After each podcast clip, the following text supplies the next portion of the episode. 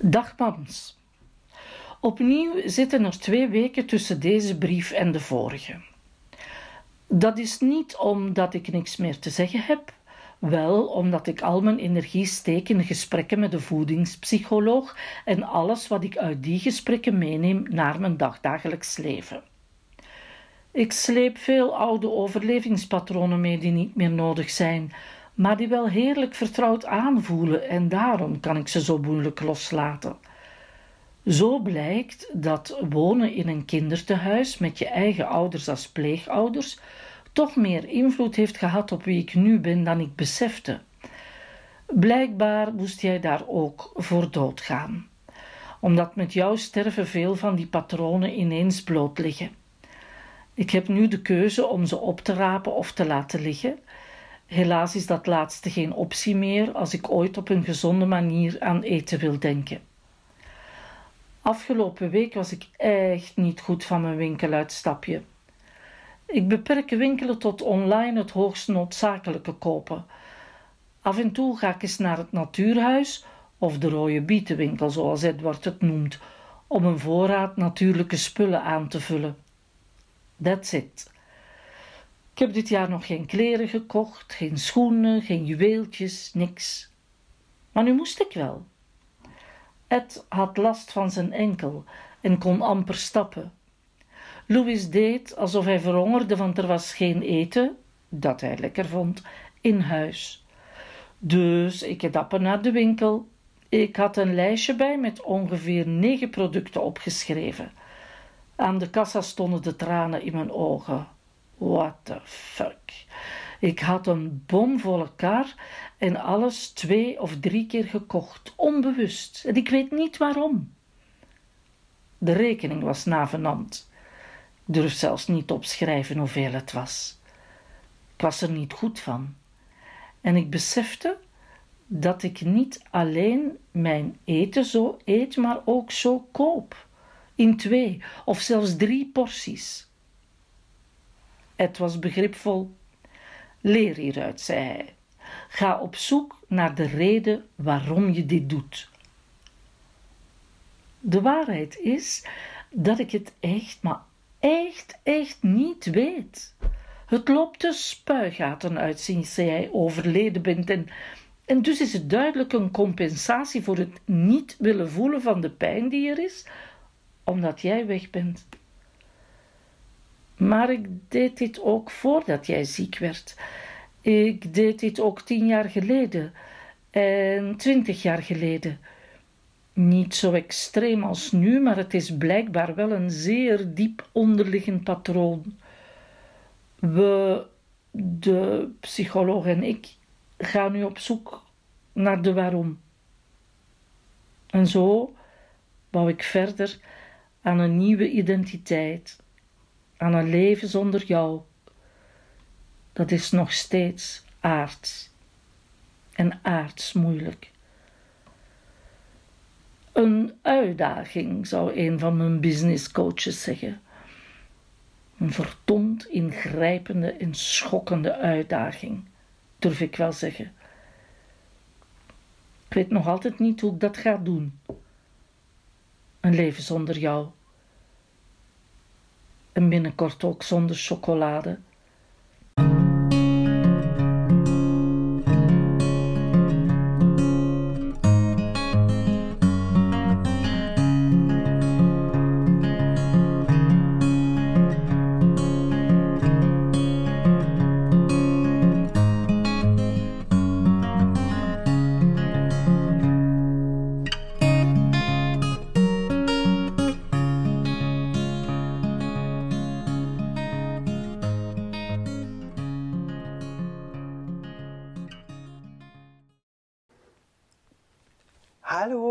Iedereen. Ik weet het, ik weet het. Ik ben weer eens een keertje te laat met de podcast. Maar ik had opnieuw een goede reden, want op het moment dat ik deze podcast zou moeten opnemen, waren we onderweg naar Frankrijk, naar het huis van mijn schoonfamilie, waar we toch wel een tweetal keer per jaar naartoe proberen te gaan. Maar dat is geen excuus, want ik had evengoed een dag daarna of uh, zelfs gisteren tijd kunnen maken om de podcast op te nemen. Maar dat is er niet van gekomen.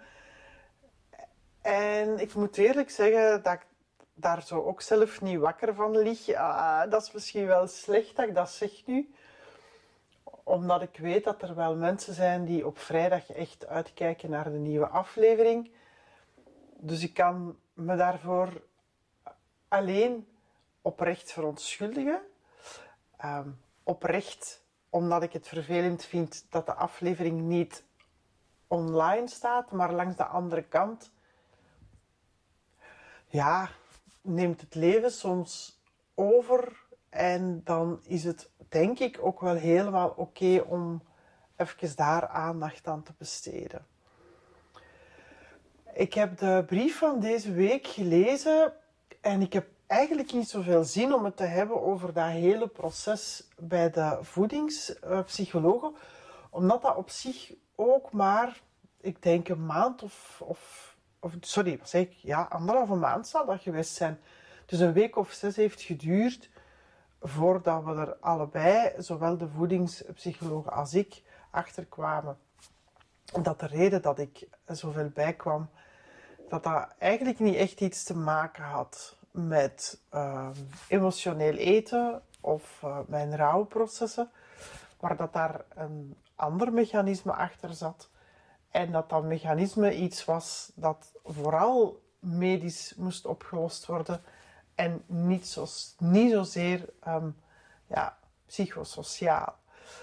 Uh, los daarvan hebben die sessies bij die voedingspsychologen mij toen destijds echt wel heel goed gedaan. Omdat ik wel een aantal mechanismes ontdekte die er wel waren sinds ik zo bezig was met dat verdriet. En het was ook goed om te ontdekken dat het niet dat was. Eh, ik denk als ik die sessies niet had gedaan, dat ik er voor mezelf gewoon misschien pas veel later was achtergekomen dat ik echt terug moest gaan naar het ziekenhuis en dat ik de aangeboren immuniteitsstoornis die ik heb, dat die toch eens terug deftig onder de loep moest genomen worden. Maar er is wel één zinnetje in mijn brief van toen waar ik ook nu toch wel voor een stukje door geraakt werd. Um, en dat is iets dat tot op de dag van vandaag nog altijd zeer actief is. En dat is de zin waarin ik helemaal op het einde schrijf: Ik bewandel de wereld tussen de doden en de levenden. Dat is mijn plek. Daar ben ik thuis. Maar ik leef. Dat is zo. Dat is, dat, is dus heel raar. En ik weet niet of ehm, mensen die ook een bepaalde passie hebben, of dat die zich gaan herkennen in wat dat ik nu zeg. Maar ik ga ervan uit en ik vind ook dat elk mens het waard is om verteld te worden. Dat is voor mezelf een drijfveer die ervoor zorgt dat ik heel graag verhalen van mensen vertel. Dat is ook de drijfveer die ervoor heeft gezorgd dat ik de afgelopen ja, 25 jaar, waarvan bijna 15 jaar professioneel levensverhalen heb verteld. Of dat nu van levende mensen is of van overledenen. En dat ik daarin echt een bepaalde expertise heb ontwikkeld. Een niche. Het is een niche binnen public speaking. Hè. Uh, ik weet niet of ik ook andere dingen op een podium zou kunnen doen. Waarschijnlijk zouden die mij ook wel gemakkelijk afgaan, omdat ik mij echt wel heel erg thuis voel op een podium en voor een groep mensen.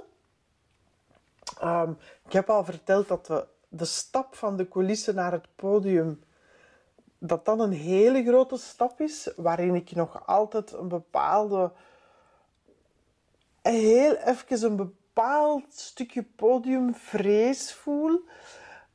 Ehm, een bepaalde kwetsbaarheid die, die ik ga tonen van het moment dat ik die stap heb gezet. Dus, dus die drempel, die is er nog altijd. Ik heb ondertussen geleerd hoe ik daarmee moet omgaan.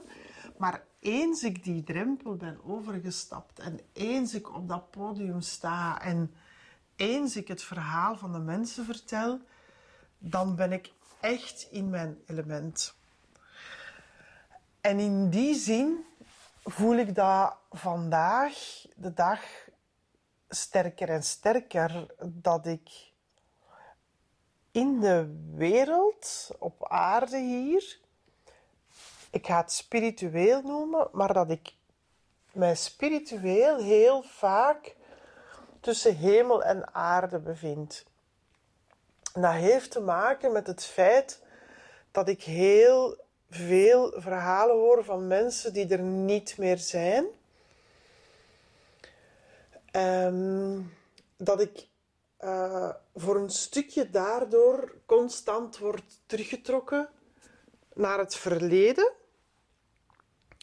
En tegelijkertijd mijn blik bijna altijd heb op de toekomst. Hè. Ik ben iemand die zeer melancholisch kan zijn. Ik ben zot van oude plekken en plaatsen. Ook nu, de plek waarop ik deze podcast inspreek, is een huis waarvan het oudste gedeelte gebouwd is in 800. Dat is zot als je daarover nadenkt dat ik nu op dit moment op een vloer sta die meer dan 1200 jaar geleden is gelegd. De fundamenten zijn meer dan 1200 jaar geleden gelegd. De muren van dit stukje huis zijn nooit afgebroken geweest. Uh, die staan hier al zo lang. Ik kan daar helemaal in verdwijnen, in die gedachten, in het verzinnen en het fantaseren van verhalen die er hier moeten geweest zijn. En ik weet niet of dat dat kan, maar ik voel soms ook verhalen um, waarvan ik dan heel graag wil geloven, of dat dat nu kan of niet, of dat dat juist is of niet, dat op dat moment de muren tegen mij spreken, dat die mij verhalen vertellen van mensen die hier geweest zijn. Ik vind dat een zeer bijzonder gevoel. En daar hou ik echt van. Ons huis thuis, ik, daar staan maar heel weinig moderne dingen in. De apparatuur is modern. Hè. We hebben een koffiezetapparaat en we hebben natuurlijk ook een televisie en een computer. Maar de zetel waar, waarin we zitten om te lezen is van Edward zijn um, grootvader of overgrootvader geweest. Hè. De tafel waaraan we eten is meer dan 300 jaar oud. Dus, dus thuis heb ik dat ook. Omring ik mij eigenlijk ook met de verhalen van familieleden en vrienden en mensen die we misschien niet rechtstreeks gekend hebben, maar waarvan ofwel ik ofwel Edward wel afstammeling zijn. Maar tegelijkertijd ben ik ook heel toekomstgericht en visionair. En is mijn blik echt wel gericht op die toekomst. En vandaar dus die zin: ik bewandel de wereld tussen de doden en de levenden. En um, voor mijzelf voelt dat ook aan als een juiste manier om naar de toekomst te kijken.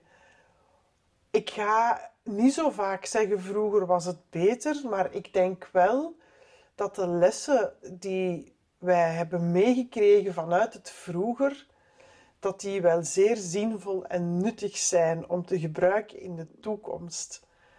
En je merkt dat ook, vind ik toch, dat er vaker en vaker ook wordt teruggegrepen naar um, hoe het vroeger was dat de mechanismes, de patronen, de gedragingen van vroeger.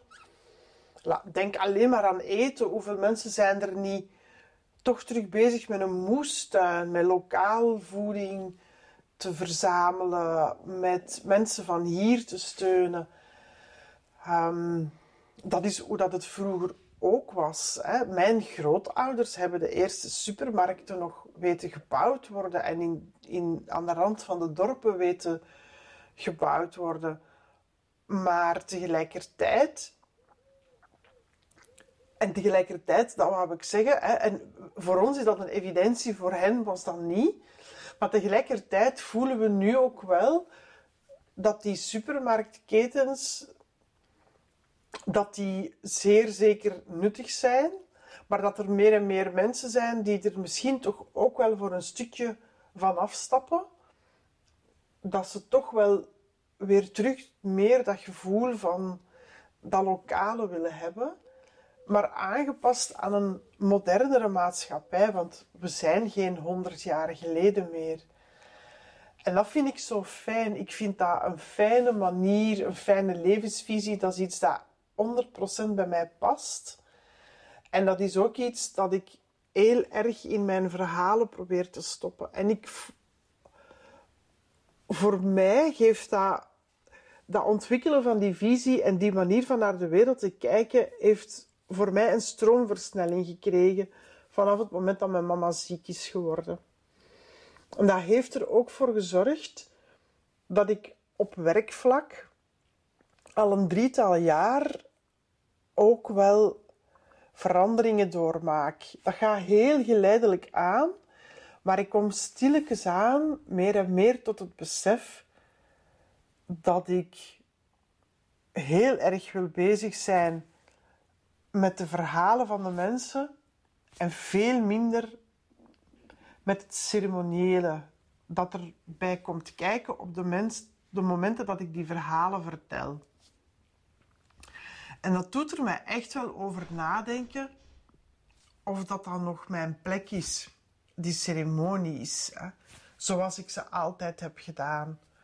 Um, natuurlijk zijn ceremonies nog mijn plek, maar dan wel denk ik op een andere manier. En daar ben ik nu heel erg hard naar aan het zoeken, naar hoe dat ik ook dat aspect van het verhalen vertellen. Want voor mij is een ceremonie een andere vorm van een verhaal. Maar hoe dat ik dat aspect ga vormgeven, wat ik daarmee ga doen, um, hoe dat ik dat in de wereld wil, wil zetten, ik heb zo'n aantal experimentjes gedaan de afgelopen drie jaar, maar die zijn mij toch niet zo zeer bevallen. Um, en ik heb nu raar maar waar de kans gekregen om de kom het komende jaar een vijftal um, ceremonies te doen die Keltisch geïnspireerd zijn. Dus waarbij dat we de oude gebruiken van hier, zoals dat wij denken dat die er zijn, de oude gebruiken van Europa, waarbij dat we die gaan integreren in um, ceremonies. Er is één afscheidsceremonie bij en dan vier huwelijken.